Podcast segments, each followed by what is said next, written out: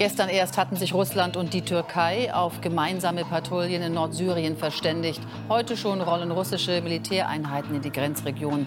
Beide Seiten richteten zudem massive Drohungen an die kurdischen JPG-Milizen, das Gebiet umgehend zu räumen. Die Türkei hatte vor zwei Wochen ihre Offensive mit dem Ziel gestartet, die JPG-Milizen aus einer Pufferzone zwischen Euphrat und Irak zu vertreiben. Unter türkischer Kontrolle ist bereits das Gebiet zwischen Tal Abyad und Ras Al Ain. Dort sind die Kurden abgezogen. Nun sollen sie die gesamte Pufferzone verlassen. Wenn am übernächsten Sonntag in Thüringen gewählt wird, dann ist dies die dritte Landtagswahl in diesem Jahr und wieder eine, bei der vor allem darauf geblickt wird, wie die AfD abschneiden wird. Auch hier im Lande Schillers und Goethes, Goethe war hier sogar Minister des Weimarer Herzogs, fallen die Botschaften der Partei auf fruchtbaren Boden.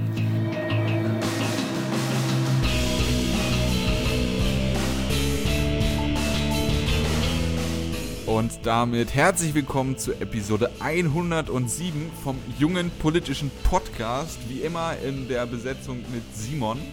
Einen wunderschönen guten Tag, auch dabei Roman. Hi. Und wir sprechen heute über zwei Themen, die auf den ersten Blick und eigentlich auch auf den zweiten Blick nichts miteinander zu tun haben. Aber das ist ja kein Problem.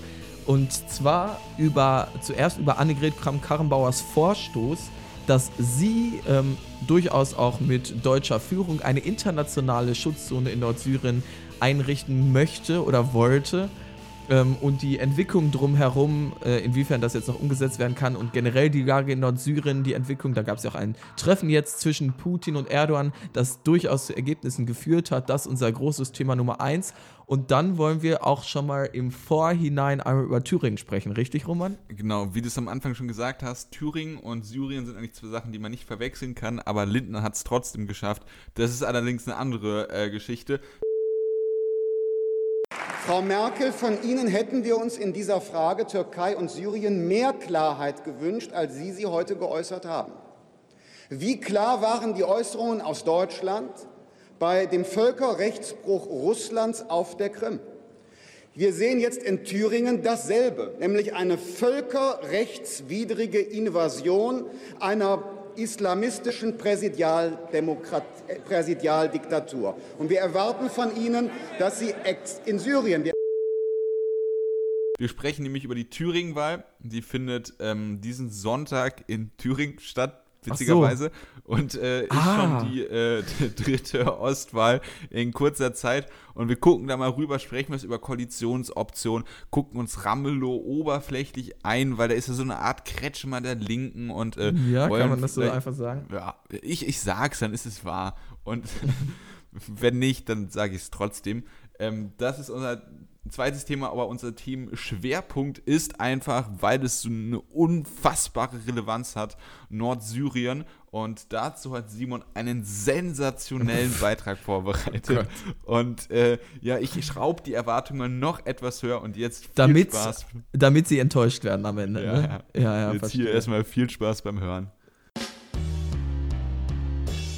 Anfang der Woche forderte Verteidigungsministerin Annegret Kramp-Karrenbauer eine international kontrollierte Sicherheitszone unter Einbeziehung der Türkei und Russland in Nordsyrien.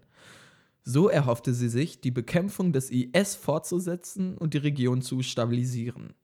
Diese Vorschläge äußerte sie jedoch ohne den Koalitionspartner SPD oder die deutschen Bündnispartner vorher näher zu informieren, was zu einigen kritischen Bemerkungen nicht nur aus den Reihen der Sozialdemokraten führte. Einen Tag später trafen sich Russlands Präsident Putin und der türkische Präsident Erdogan und einigten sich auf eine Verlängerung der von den USA initiierten Feuerpause, um den Abzug der kurdischen Truppen aus dem Bereich in Nordsyrien zu ermöglichen, in dem Erdogan eine sogenannte Schutzzone errichten und Flüchtlinge hinverlagern möchte. Außerdem beschlossen beide Präsidenten, russische Kräfte in dieser Zone patrouillieren zu lassen. Damit scheint der Vorstoß von Kram-Karrenbauer erstmal ins Leere gelaufen zu sein. Insgesamt schien AKKs Vorschlag auch eher ein Impuls als ein handfestes Konzept gewesen zu sein, wie sich in einer Ausschusssitzung herausstellte. Aus dem Kreml hieß es, man sehe für eine international kontrollierte Schutzzone jetzt keine Notwendigkeit mehr.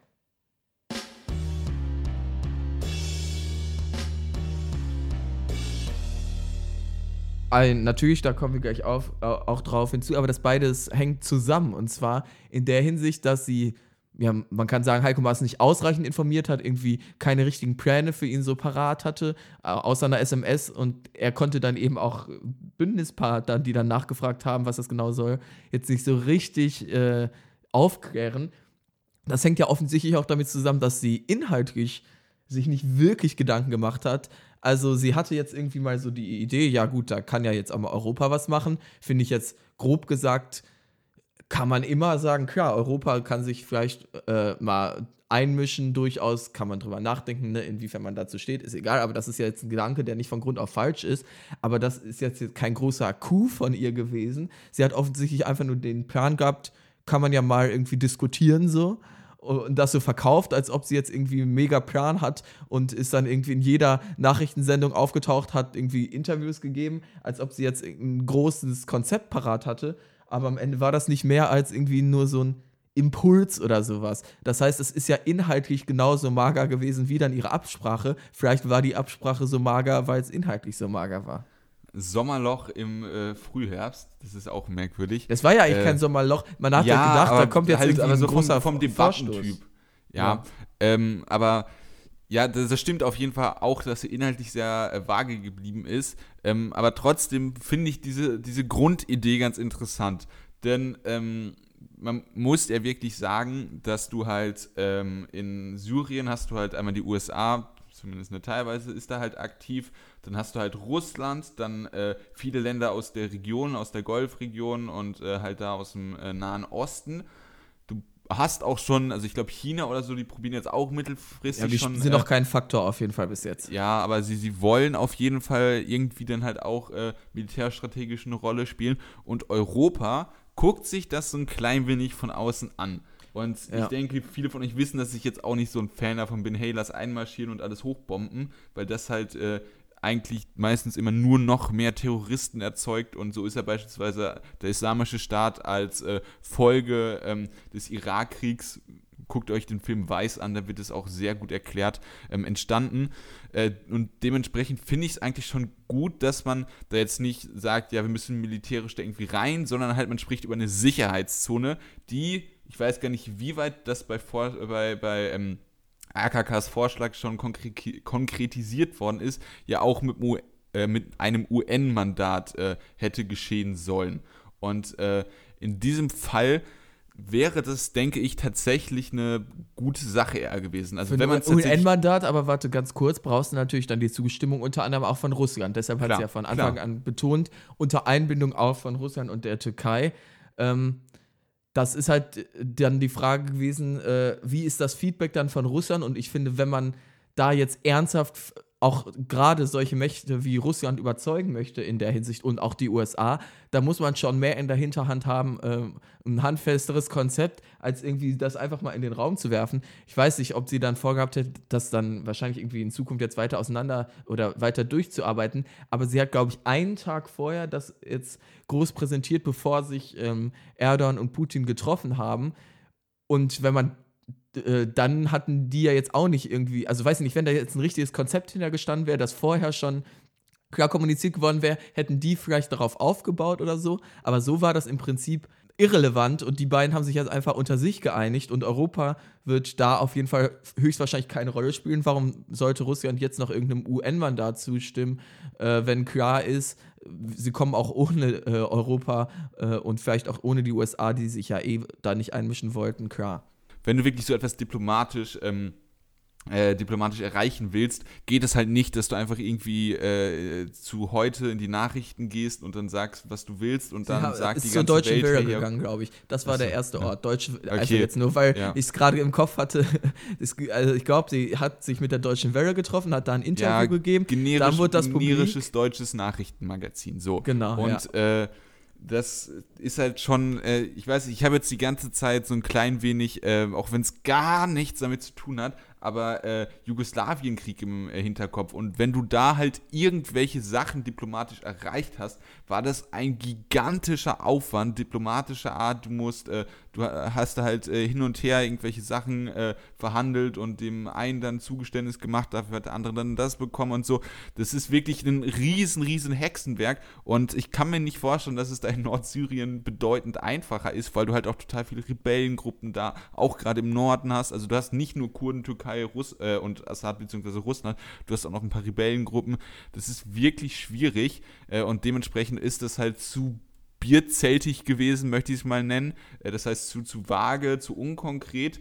Äh, aber wenn sie da wirklich, also ich, ich probiere halt inhaltlich, also hätte ich mir vorgestellt, dass sie da irgendwie so einen Plan gehabt hätte, wäre das, denke ich, durchaus angehenswert gewesen. Ja, muss Europa dich denn da jetzt gerade einmischen? Ja, finde ich schon. Also, äh, finde ich, also mit einmischen ist natürlich auch immer äh, einfach Truppen hinsenden, äh, eher nicht. Aber ja, halt darum halt geht es natürlich. Also das ist wichtig. Darum ging es ja auch Annegret Kramp-Karrenbauer offensichtlich, dass deutsche Truppen sich da ernsthaft beteiligen. Du kannst ja nein, nicht nein, sagen, nein. die deutsche Regierung hat einen Vorschlag und schickt halt dann keine eigenen Truppen hin. Nee, nee, ich meine, mit einfach nur Truppen hinschicken, meinte ich, dass man sagt, ja, und die kämpfen ein bisschen, aber wenn man sagt, wir wollen eine UN-Sicherheitszone und dafür Bundeswehrsoldaten, dann gerne. Okay, ja, genau, weil das war, war der Plan, so habe ich es auch verstanden. Das äh, ist dann durchaus sinnvoll. Aber so kann man es interpretieren, ne? Weil so richtig klar, genau was sie wollte. Das ist jetzt ein klein wenig wie Bibelstunde. Was hätte sie da wohl so richtig sagen wollen? Ähm, aber ich denke, wir sind da ungefähr aufeinander und so eine richtige Debatte ist halt schwierig, weil ja. sie zu vage war.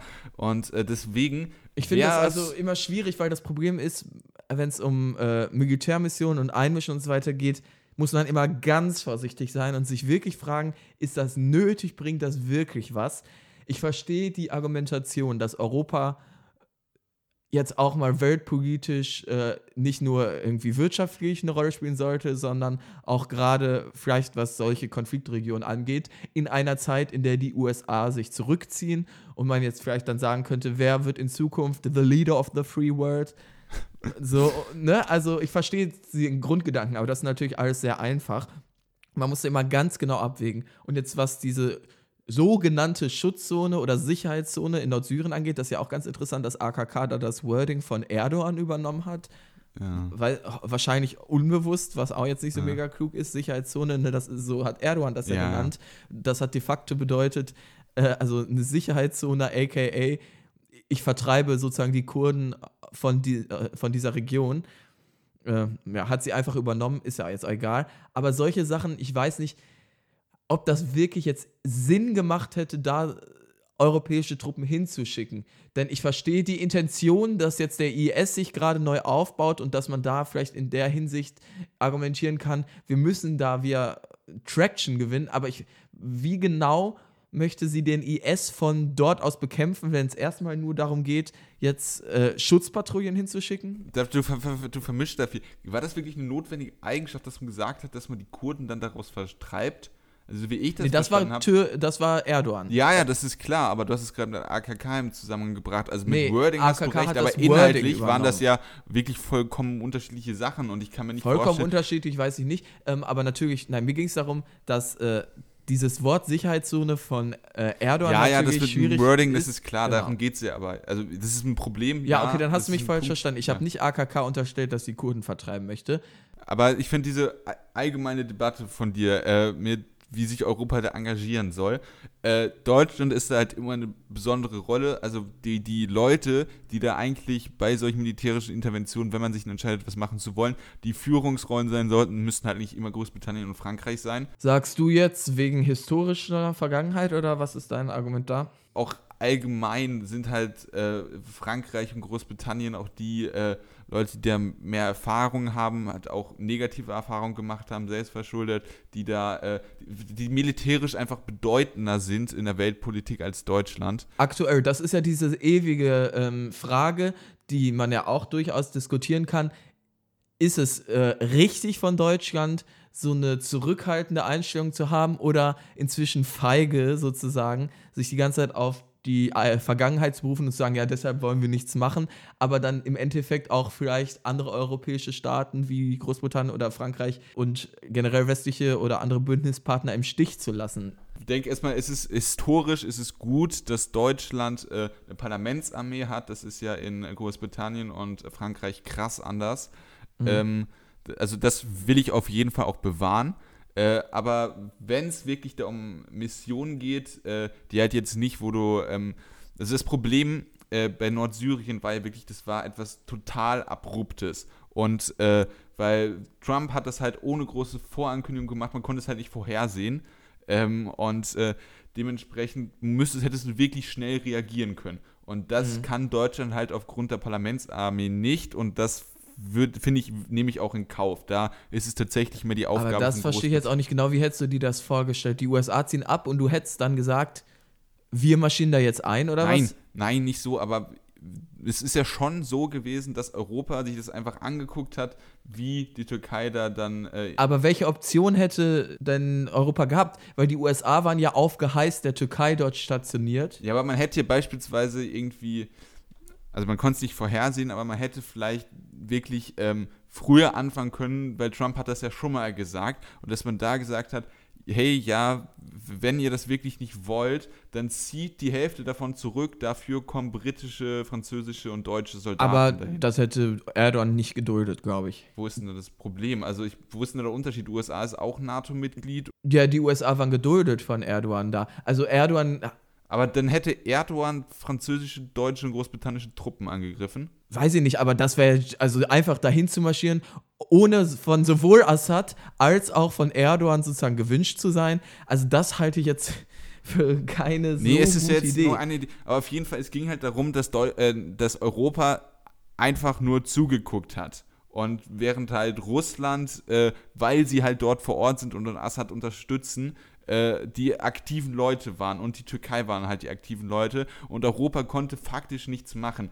Und wenn du da eine Mission schon vorher gehabt hättest, äh, in welchem Kontext auch immer und im Hinterkopf das einfach so reingehen äh, auch sehr blöd sein kann, äh, dann wäre das vielleicht eine andere Situation gewesen. Mhm. Aber wir, wir, haben einfach, wir, wir haben ganz am Anfang über das Allgemeine gesprochen und ich wollte als Nebenbeispiel Nordsyrien nehmen und da hast du mich darauf festgelegt, ich wollte eigentlich allgemein darüber sprechen, dass ich es gut finde, dass Deutschland eine Parlamentsarmee hat und dass ich es Ja, ja, das ist ja okay. Lass mich doch bitte kurz ausreden. Ja, aber das mit der Parlamentsarmee spielt ja jetzt erstmal keine ja, Rolle, oder? Doch, das ist wirklich wichtig, dass Deutschland ja, ja. nicht sofort reagieren kann. Der Präsident in Frankreich ja, ja, kann sagen, wir haben dort und dort demilitärischen Notfall, ich schicke sofort die Truppen verstehe. dahin. Aber das ist jetzt mit der deutschen so, Verantwortung. Ja, lass, ja, da möchte ich hier drauf kommen. Ja, deshalb, weil die ganze Zeit so, an dieser Parlamentsarmee festbeißt. Nein, das ist, ich probiere die Argumentation aufzubauen, dass es gut ist, dass wir die Parlamentsarmee haben, ja. dass wir aber, wenn wir internationale Verantwortung äh,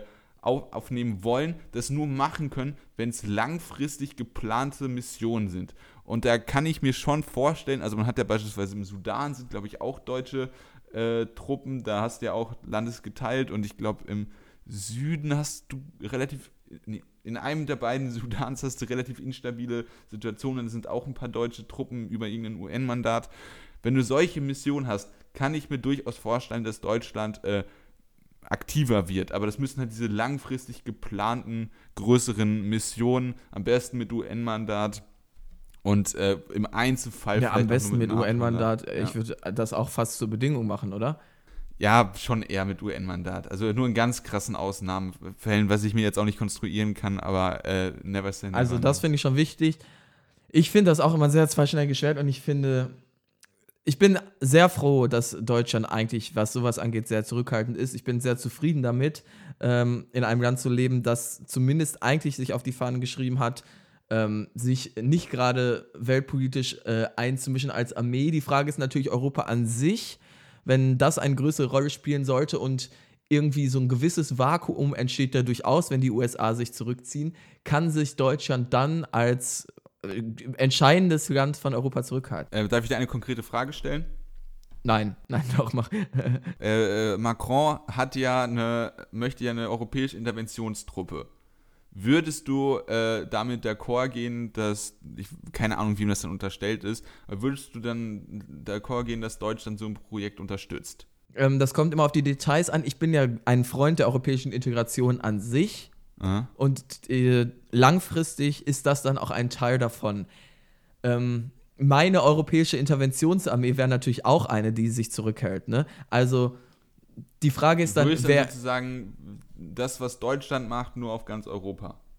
erstmal grundsätzlich, okay, man muss halt schauen, wie Nee, entwickelt nee, nee, sich die das war jetzt eine Frage an dich, das war jetzt keine Bemerkung, weil es ist unfassbar unrealistisch. Da wird eher so Richtung Ja. äh, äh, Macron hat da schon eine Interventionstruppe eher nach dem französischen, gehe ich mal stark von aus, französischen. Äh, Ja, kann ich mir vorstellen. Also ich bin immer ein Freund von militärischer Zurückhaltung. Man kann überlegen, ja, Immer? ja, ich nicht, also nicht zwingend. Ich sag nicht, dass, äh, dass Deutschland nie irgendwo sich einsetzen sollte. So. Also ich bin jetzt kein so fundamentalistischer Pazifist, der sagt, man soll nie irgendwo irgendwas hinschicken. Ich glaube auch, dass Militäreinsätze in gewisser Art und Weise und in bestimmter Gestaltung auch tatsächlich stabilisierend sein können. Und ich verstehe dass die Problematik, dass wenn die USA sich zurückziehen als Weltmacht, ein Vakuum entsteht, dass man dann vielleicht nicht ausgerechnet jetzt in diesem Fall nur Russland und der Türkei überlassen sollte, sondern auch sagt, dass wir sozusagen versuchen, als europäische Friedensmacht irgendwie da einen Frieden zu garantieren. Das Problem ist halt, die, genau, das ist nämlich das Problem, dass das nordsyrische Gebiet Syrien an sich ein sowas von fragile Struktur ist, dass das so leicht nach hinten losgehen kann, dass ich jetzt auch natürlich nicht einfach aus dem Stegreif dir sagen kann, so sieht die perfekte europäische Militärmission aus, die für Stabilität sorgen wird. Ich würde die Frage wie beantworten, damit, dass man vorher sich eigentlich mit möglichst allen möglichen Partnern klar abgesprochen haben sollte und wirklich zehnmal drüber nachdenken sollte, dass wenn zum Beispiel irgendwie Russland oder die Türkei mit so einer Mission nicht einverstanden wäre, ob man das wirklich macht, weil das dann im Prinzip auch so leicht schnell zu einer Eskalation führen kann, gerade weil Syrien eben Genau, weil Syrien nicht so einfach nicht so leicht durchschaubar ist, so äh, vielschichtig ist. Ähm, Ja, ja, das ist klar. Äh, ja, aber, wen- wen- das ist wichtig eben, weil das, äh, weil das eben erklärt, warum eine so zurückhaltende ähm, Einstellung an sich richtig ist, weil in einem so heiklen Thema Eskalation immer schwierig ist. Aber ich bin, weshalb ich mich so schwer tue, ist, dass ich jetzt nicht so eine fundamentalistische Position da einnehmen würde, nie irgendwie Militär oder Militär von Grund auf ablehnen. Ähm, das halte ich für vereinfacht und deshalb würde ich sowas nicht sagen. Aber gerade was den Nahen Osten angeht, hab, bin ich immer sehr skeptisch, was solche Militärmissionen angeht. Und deshalb, bei Nordsyrien hätte man mir schon genau erklären sollen müssen vorher, wie diese Mission dann aussieht und inwiefern das dann wie wirklich zu Stabilität führen soll. Dann hätte ich drüber nachdenken können. Jetzt aktuell ist AKKs Mission ja eh ins Wasser gefallen. Und wenn dort jetzt zum Beispiel ähm, die Türkei zugestimmt hätte, Russland zugestimmt hätte, hätte man überlegen können, ob man das macht. Dann hätte man natürlich aber auch wieder drüber äh, sich fragen können, äh, ob jetzt irgendwie Deutschland wie ja mit der Türkei sozusagen zusammenarbeitet, äh, inwiefern man jetzt dann wirklich die Interessen der Kurden dann dort auch vertritt, die wir, auf deren Seite wir ja jetzt eigentlich sind. Also eine Billigung der Türkei ist ja dann im Prinzip auch äh, wieder ein ähm, Verfeinden mit den äh, Kurden. Also klar, AKKs Vorschlag war erstmal für Sicherheit zu sorgen und für Stabilität und die Kurden dann vielleicht auch so zu schützen.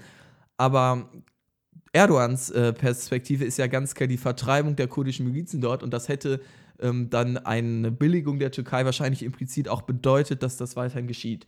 Also wir müssen halt die ganze Zeit mit hypothetischen Szenarien hier überlegen, weil nicht klar genau ist, was das am Ende hätte werden sollen, weshalb wir nur so vage und unbefriedigende Antworten geben können und ich auch zu keinem Ende kommen, weil ich die ganze Zeit das Gefühl habe, dass ich deine Fragen nicht richtig beantworte, aber ich kann es irgendwie auch nicht konkret machen. Ja, also ähm, auch ohne jetzt 100% ins Detail reinzugehen, äh, reingehen zu wollen, aber beispielsweise im Bosnienkrieg hattest du die Situation, dass Serbien und ähm, Kroatien in Bosnien reingegangen sind und man konnte wirklich, man hatte sehr starke Indizien dafür, dass es da ethnische Säuberung gab. Du hast, konntest da Massengräber und äh, was weiß ich alles ähm, konntest du da beobachten. Und damals, beispielsweise im Kosovo-Krieg, später war das dann was anderes, aber im Bosnienkrieg hat sich die NATO damals gegen entschieden, äh, groß mitzumachen. Also die Amerikaner waren ein bisschen, aber das ist halt der Punkt. Also wenn du diese krassen äh, Kriegsverbrechen hast, ethnische Säuberung und so, äh, wo das ja im krassesten Fall auch mit den Kurden hätte hingehen können, ähm, da muss natürlich gucken, NATO gegen NATO ist nochmal was anderes. Aber halt bei solchen krassen Fällen, ohne jetzt sagen zu wollen, dass man im Bosnienkrieg hätte intervenieren müssen. Aber äh, solche Szenarien kann ich mir schon vorstellen, dass es vielleicht auch mal ganz gut ist, äh, da halt die Leute, die diese Kriegsverbrechen zu, äh, begehen, ähm, militärisch zurückzuschlagen, weil sie dann halt einfach nicht mehr die Möglichkeit haben. Aber das ist auch wieder eine Problematik, dass das sehr schwierig ist, jetzt auf äh, Syrien anzuwenden, weil ähm, also eine international, äh, internationale Sicherheitsmission hätte auch unter Absprache, wenn Russland zugestimmt hätte, hätte wahrscheinlich auch Assad zustimmen müssen. Assad ist aber ein Kriegsverbrecher, der seine Bevölkerung mehrfach nachgewiesen mit chemischen Waffen angegriffen hat. Und so eine Mission hätte dann auch im Umkehrschluss natürlich eine Zusammenarbeit ähm, mit Assad bedeuten müssen am Ende, ne? Und was die Türkei da bei der Invasion gemacht hat, war ja auch. Völkerrechtswidrig zumindest. ja, und halt auch die, die Art des militärischen Einsatzes. Ich möchte es die Kriegsverbrechen nennen, weil ich es nicht bewerten kann, aber was man gehört hat, war, dass es militärisch teilweise überhart war.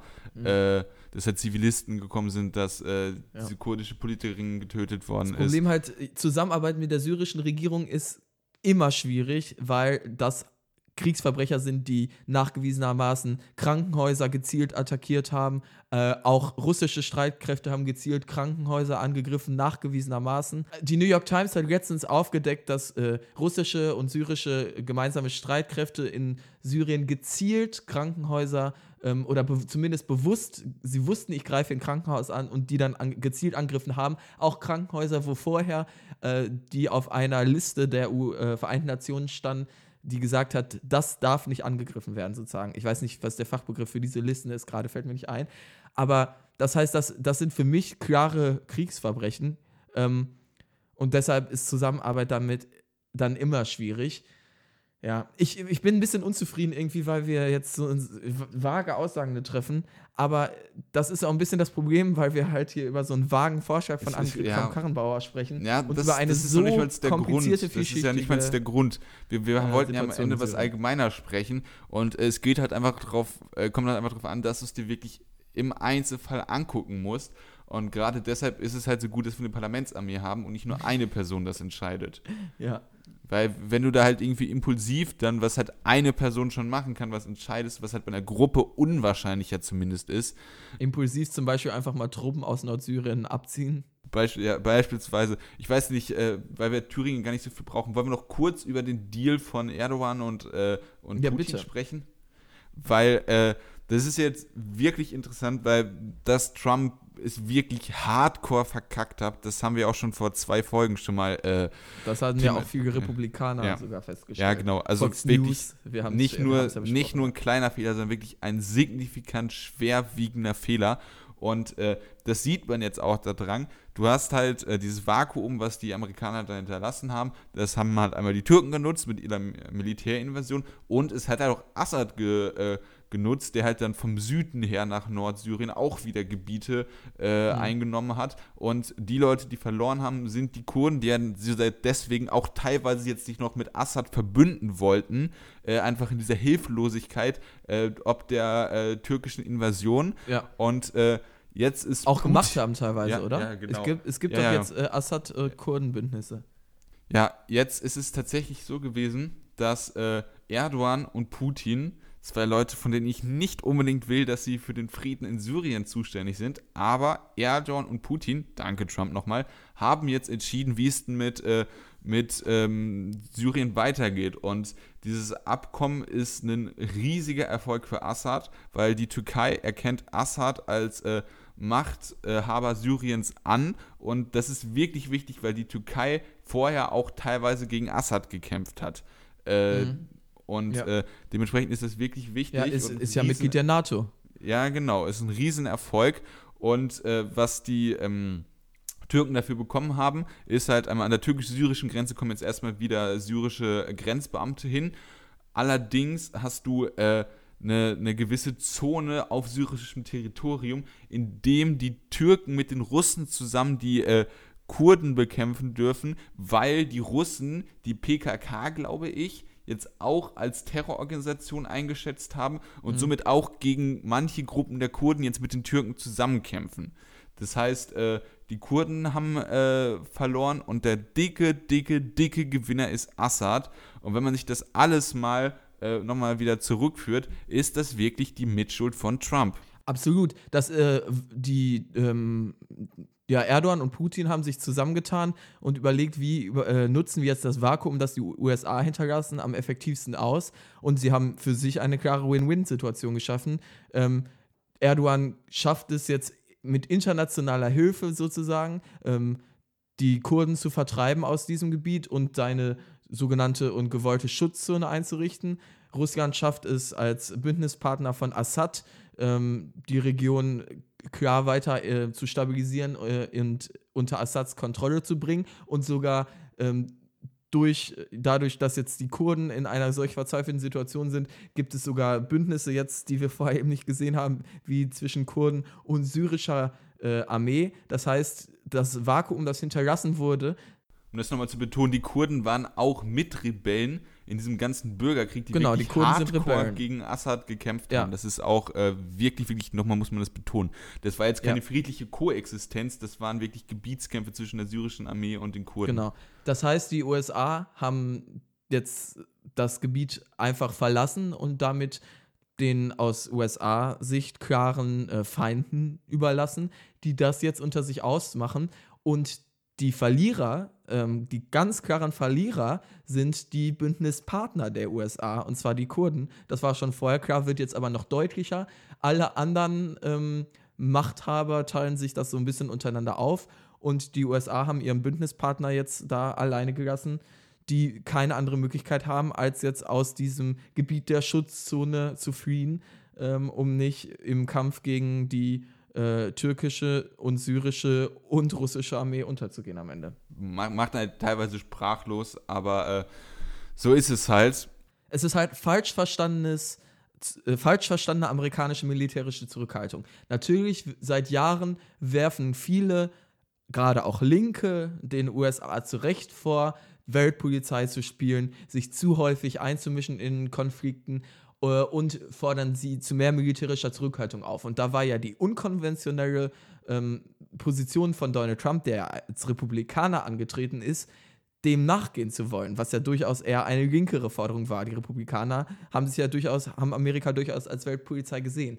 Das ist aber meiner Ansicht nach und auch aus Sicht jetzt eben der Demokraten und auch aus Sicht durchaus vieler Linker dann falsch verstandene Zurückhaltung. Denn Zurückhaltung heißt dann nicht, einfach Bündnispartner im Stich zu lassen und die Gebiete sozusagen den amerikanischen Feinden zu überlassen, sondern Zurückhaltung heißt, nicht unnötig einzumarschieren und erst in Situation, äh, Gebieten, wo wirklich Stabilität herrscht, sich zurückzuziehen. Donald Trumps Argument, der IS ist besiegt, wir können uns zurückziehen, ist halt viel zu kurz gegriffen, wie sich jetzt am Ende gezeigt hat. Das heißt, das muss man klar sagen, natürlich militärische Zurückhaltung von den USA ist grundsätzlich erwünscht, so aber falsch verstanden wollen wir uns noch ein paar Minuten den Möglichkeiten widmen, die jetzt vielleicht Thüringen ähm, nächsten, nach der Wahl jetzt äh, kommenden Sonntag übrig bleiben. Wir haben uns jetzt entschieden, das Thema Thüringen ranzunehmen, bevor die Wahl dort zustande kommt, was natürlich bedeutet, dass wir jetzt noch nicht genau wissen, wie die Konstellation am Ende ist, aber wir können ja schon mal spekulieren, wie es am Ende aussehen wird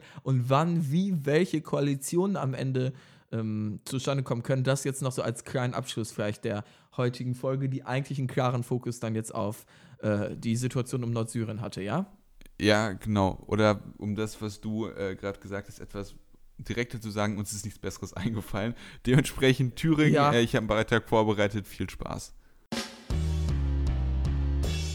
Nach den Landtagswahlen in Brandenburg und Sachsen werden an diesem Sonntag nun auch die Wählerinnen und Wähler aus Thüringen an die Wahlurnen gebeten.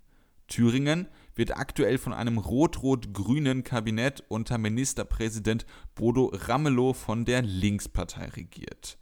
Simon und ich wollen in dieser Folge schon im Vorhinein einen Blick in den Osten unserer Republik werfen, da in Thüringen drei Parteien eine realistische Chance auf den Wahlsieg haben. Die aktuellen Wahlumfragen werden von Ramelos Linkspartei angeführt, die um die 27 bis 29 Prozent der Wählerinnen und Wähler auf sich vereinen können soll. Dicht dahinter liegt die CDU mit ihrem Spitzenkandidaten Mike Moring bei etwa 23 bis 26 Prozent und die AfD um Björn Höcke mit um die 24 Prozent. Grüne und SPD kommen jeweils auf in etwa 7 bis 9 Prozent und die FDP kämpft um den Wiedereinzug in den Erfurter Landtag. Da der CDU-Spitzenkandidat Mike Moring sowohl eine Koalition mit der AfD als auch mit der Linkspartei ausgeschlossen hat, werden die Koalitionsoptionen in Thüringen sehr kompliziert. Wenn die FDP den Einzug in den Landtag verpassen sollte, könnte es möglicherweise für eine Fortsetzung der rot-rot-grünen Regierung mit Ramelow als Ministerpräsidenten reichen. Alternativ steht auch eine Viererkoalition aus CDU, Grünen, SPD und FDP, eine sogenannte Simbabwe-Koalition, unter einem Ministerpräsidenten Moring im Raum.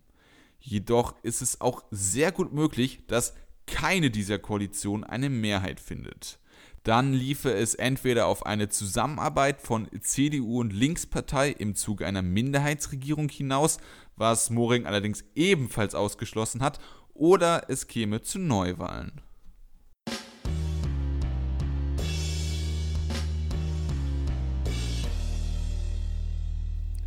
Es kann also tatsächlich sein, dass die Spitzen der Thüringer Parteien sich am Montag, also am Tag nach der Wahl, mit einer durchaus schwierigen Situation wiederfinden können, wenn nämlich Rot-Rot-Grün und halt auch die Zimbabwe-Koalition, äh, auch wieder Name, wir, seit wann fangen wir eigentlich an, unsere Koalition nach afrikanischen Seitdem Ländern zu wir irgendwie äh, viele Parteien brauchen pro Koalition einfach. Vorher gab es das ja gar nicht der, der Grund dafür ist ja tatsächlich die AfD. Der AfD, die AfD ist halt dieser, dieser Dorn immer mhm, wieder. Das stimmt halt gar nicht unbedingt. Also äh, die, generell der Trend äh, zu mehreren Parteien. Das stimmt. Also das Grünen, ist ja nicht, die ja. AfD ist nicht die erste Partei, genau. Die Grünen, die, die Linken. FDP war mal stark bei der Bundestagswahl mit 10%, was für die FDP relativ viel ist, ne?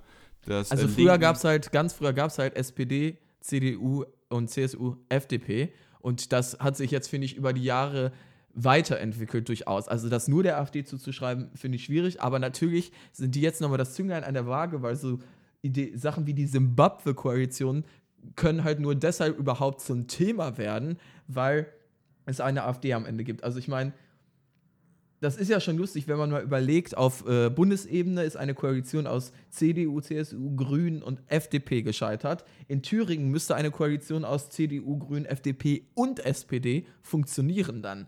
Also das sind natürlich eigentlich so Koalitionen, wo man nicht so viel inhaltliche äh, Gemeinsamkeiten hat dann teilweise. Das stimmt tatsächlich, aber äh, die Frage ist natürlich immer, auf Länderebene ist es nochmal was anderes. Also Jamaika in Schleswig-Holstein hat ja beispielsweise gepasst, weil du halt einfach die, die Aufgabenfelder, die du in der Landespolitik überhaupt angreifen kannst. Natürlich hast du mit Bildungspolitik ja, Bildungspolitik zwischen CDU und äh, Grünen, das sind schon eklatante Unterschiede. Oder Polizei beispielsweise, äh, Abschieberegelung, das ist ja auch teilweise Landespolitik. Da gibt es schon krasse Unterschiede. Aber es ist trotzdem nochmal was anderes, ob du dann einen Kohleausstieg oder was weiß ich äh, alles verhandelst. Ähm, also da vielleicht so ein bisschen die Perspektive reinzubringen, aber durchaus schon ein richtiger Punkt. Vor allem bei der Simbabwe-Koalition, ähm, da wäre ja dann die Linkspartei nicht beteiligt. Das heißt, das würde bedeuten, die wahrscheinlich stärkste Kraft am Ende äh, und Ministerpräsident Bodo Ramelow, der man ja dann theoretisch, wo man sagen könnte, der wurde vom Volk wiedergewählt, würde dann dort nicht beteiligt werden, weil unter anderem Mike Moring, der Spitzenkandidat der CDU, dieses typische CDU-Narrativ halt die ganze Zeit wiederholt, weder mit der AfD noch mit der Linkspartei, was ich für kindisch halte, weil ich finde, die Linkspartei zumindest in Thüringen jetzt gezeigt hat, dass sie jetzt irgendwie keine ideologisch verseuchte Landespolitik machen, die irgendwie einer CDU das völlig unmöglich machen würden, mit denen irgendwie Common Ground zu finden. Also die haben ja jetzt nicht in Thüringen irgendwie den Kapitalismus abgeschafft oder so. Das heißt, dort so eine fundamentalistische klare Nein-Haltung von der CDU ist für mich irgendwie so lang, ja, Wahlkampf und ja, einfach nicht richtig ernst zu nehmen, weil man, also die Linkspartei in Thüringen, mit der kann man offensichtlich durchaus zusammenarbeiten, äh, die dann mit der AfD auf eine Stufe zu stellen, finde ich, ja, wie gesagt, kindisch eigentlich. Ja, genau. Ich finde ich find das sogar tatsächlich demokratisch verwerflich, dass man die AfD und die Linke äh, auf eine Stufe und in einem Atemzug als äh, nicht geeigneter Koalitionspartner sieht. Ja. Da will ich vielleicht sogar noch was weitergehen. Allerdings muss man halt auch wirklich schon zugute halten. Also zwischen äh, CDU und Grüne was auszuhandeln und dann halt noch FDP und SPD mit rein. Das kann man machen, aber wenn du dann wirklich die Linkspartei und die CDU hast, dann muss man beiden Parteien schon äh, zugestehen, dass es wirklich unterschiedliche Denkweisen sind. Das stimmt, aber Rot-Rot-Grün zum Beispiel hat ja, würden jetzt viele sagen, in Thüringen durchaus nicht allzu schlecht funktioniert. Äh, der Ministerpräsident ist durchaus beliebt und so weiter. Das heißt. Was aber auch sehr viele persönliche Gründe, ne, was sehr viele persönliche Gründe hat. Das stimmt, aber also ich, ich meine, ich stecke jetzt, das ist ein bisschen das Problem, ich stecke jetzt nicht mega drin in der thüringischen Landespolitik, aber ich habe jetzt nicht gehört, dass irgendwie man sagt, ah, Rot-Rot-Grün ist gescheitert in Thüringen oder so. Das ist ja jetzt nicht das Narrativ. Also die Linke, die ja durchaus dort dann stärkste und zumindest größtenteils bestimmende Kraft ist, ist dann ja eine Partei, mit der man Common Ground finden kann als CDU, wenn man vor allem in einer mhm. Situation ist, wo man das muss, um die AfD zu verändern. Und ich denke, da können wir unsere Position auch ganz kurz klar machen. Selbst wenn am Ende irgendwie vier oder fünf Parteien sich zusammenschließen müssen, um eine Koalition mit der AfD zu verhindern, ist das immer noch besser als mit der AfD in irgendwie auch nur eine Landesregierung zu gehen, richtig? Richtig, klar, zu 100 Prozent. Ja. Auf jeden äh, Fall. Weil halt Nazis. Aber. So absurd das dann teilweise auch aussehen mag, genau. Ja, genau. Und ähm, wenn, wenn, also natürlich, der einfachste Fall wäre Rot-Rot-Grün, äh, also FDP zieht nicht in den Landtag ein und Rot-Rot-Grün hat eine Mehrheit, dann äh, ja. ist relativ klar, was passiert.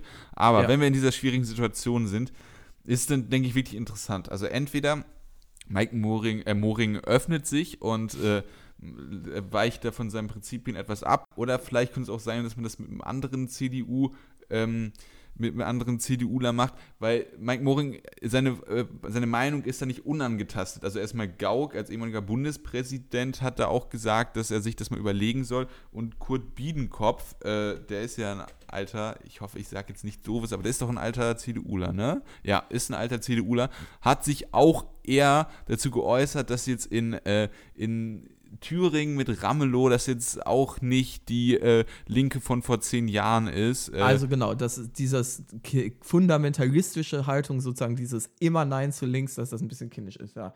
Okay, kann ich, ich muss sagen, würde mich wundern, wenn es darauf tatsächlich hinausgeht. Ich finde, ein Punkt, das hat Bodo Ramelow mal gesagt, das finde ich hier ganz passend äh, und einen interessanten Denkanstoß. Ähm, der hat nämlich gesagt, warum seiner Meinung nach die rot-rot-grüne Regierung so gut funktioniert ist, weil diese Dreierbündnisse durchaus effektiv sind und im Gegensatz zu dieser zum Beispiel großen Koalition nicht den Eindruck erwecken, äh, dass es eine klare Kraft gibt, die irgendwie alles bestimmt und ein Partner, der sich unterordnen muss. Also das Schicksal der SPD ist ja, dass sie als ähm, kleiner, äh, wie ich habe gerade den Begriff vergessen, äh, Juniorpartner. Juniorpartner, genau, danke. Als Juniorpartner immer äh, am Ende sich der CDU unterordnen mussten und so ein bisschen überrollt wurden und in Zweifelsfragen die CDU halt gesagt hat, wir machen, wie wir es wollen, wir haben die Mehrheit. Und er hat gesagt, in so einem Dreierbündnis, da klar, die Linke ist hier zwar stärkste Kraft, aber die kann ich einfach sagen, ihr müsst jetzt nach unserer Pfeife tanzen, sondern da gibt es dann eben drei Parteien, die untereinander eben dann jeweils verhandeln müssen und dann Bündnisse sozusagen noch einmal untereinander schließen, sodass es keine klare Mehrheitspartei gibt, die irgendwie eine Linie vorgibt, unter der dann die Juniorparteien äh, leiden. Das heißt so, er hat das Dreierbündnis durchaus als Zukunftsoption gepriesen, auch dann vielleicht später auf Bundesebene. Also, dass das jetzt irgendwie keine Notlösung ist. Ich meine, Jamaika war ja vom, haben viele auch jetzt irgendwie dann als Notlösung wahrgenommen, weil es eben nicht anders geht, weil die AfD so viele Stimmen kriegt und zum Beispiel Rot-Grün nicht möglich gewesen wäre.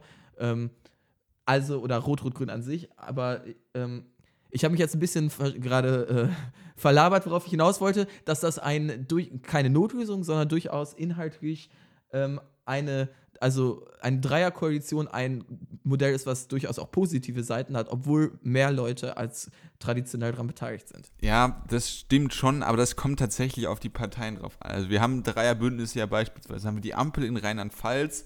Äh, ich bin jetzt auch nicht in der Rheinland-Pfalz-Politik drin, weil ist halt Rheinland-Pfalz. Äh, mhm. Wir haben in äh, Schleswig-Holstein haben wir Jamaika und äh, da hast du halt diese gewisse Nähe zwischen den Parteien. Also ich meine, äh, SPD und FDP sind zwar unterschiedliche Parteien, auch schon unterschiedliche Denkweisen und Denkschulen, aber dass ja, die einen Kompromiss finden können und auch noch die Grünen mit rein und das ist durchaus möglich. Aber wenn du halt dann irgendwann mal eine mhm. Dreierkoalition hast, mit warum auch immer CDU, äh, Linke und dann von mir aus auch die, äh, die Grünen oder so, ne? Ja. Das ist dann nochmal was fundamental anderes, weil das ist dann wirklich eher vom äh, Level jetzt blöder Vergleich, aber Italien, Cinque Stella und äh, Lega Nord, die sich wirklich in der Koalition gegenseitig bekämpfen, faktisch bekämpft haben. Ich glaube, auf Landesebene ist das vielleicht dann auch nochmal was anderes. Ja, aber, ja aber, vom, aber dass man halt Dreierbündnis mhm. im politischen, äh, in einer politischen äh, Ecke grob gefasst, dass das durchaus Vorteil haben kann, da würde ich der ja. Argumentation auch folgen. Also das finde ich zumindest ein Denkanschutz, das, äh, den ich ganz interessant fand, ähm, dass das durchaus auch ein Vorteil sein kann, eben äh, dann als Dreierbündnis zu agieren. Weil das finde ich eine durchaus korrekte Analyse ist jetzt auch zum Beispiel des äh, bundespolitischen Schicksals der SPD, dass die aufgrund dessen, dass sie dieser Juniorpartner waren, sich dann immer unterordnen mussten, ja. War es das zu unserem kleinen Thüringen-Exkurs jetzt hier noch am Ende? Ja, würde ich durchaus sagen. Äh, ich bin ganz gespannt, was da rauskommt. Hoffe natürlich, ich hoffe, hoffe, hoffe, dass die AfD die stärkste Kraft wird. Danach sieht es aber, habe ich auch gehört, jetzt nach aktuellen Umfragen ja, aus. Man aber es ist trotzdem. sieht so aus, als ob die Linkspartei sogar klar und deutlich stärkste Kraft wird. Ich habe Umfragen gesehen mit irgendwie 7% Vorsprung oder sowas. Ja, kommt drauf an, welche Umfragen, äh, aber sie, sie, sind auf jeden Fall vorne. Äh, ja. Und äh, die CDU dann so ganz leicht noch vor der AfD. Ähm, das wird aber auf jeden Fall spannend. Und äh, ja, wir werden auf jeden Fall dann im Update, Date, Date wahrscheinlich nochmal in Osten gucken. Und dann war es das jetzt eigentlich auch mit den 15, 15 Minuten, in denen die äh, Wessis über die Ossis gesprochen haben. Damit kommen wir zum Ende. Ähm, ihr könnt sehr gerne kommentieren. Gerade beim ersten Themenblock ist es, denke ich, er bietet sich das an. Ihr könnt äh, uns gerne bewerten, wo auch immer uns bewerten könnt, bei iTunes, äh, was weiß ich, keine Ahnung, denkt euch was aus. Ihr könnt uns auf Twitter folgen, Podcast. Da werdet ihr nämlich immer äh, up to date bleiben und ähm, auch immer wieder, wenn es neue Entwicklungen gibt von einem Thema, das wir mal früher angesprochen haben, äh, Twitter da meistens ich auch immer noch mal was. Also ähm, wir haben jetzt beispielsweise über Glyphosat äh, hat äh, Mai, äh, oh, wie heißt sie? Mai Mighty Nguyen Kim. Mighty Nguyen Kim. Ja, ja, ja. Äh, ja ich kack Allmann, sorry. Äh, die kann, äh, die hat dann wirklich ein gutes Video drüber gemacht. Also da immer mal wieder gucken. Ähm, Habe ich etwas äh, vergessen? Ja, youtubepodcast.wordpress.com ist die Internetseite, wo ihr kommentieren könnt und so weiter. Das wisst ihr aber schon längst. Deshalb würde ich sagen, bis nächste Woche. Ciao. Ciao.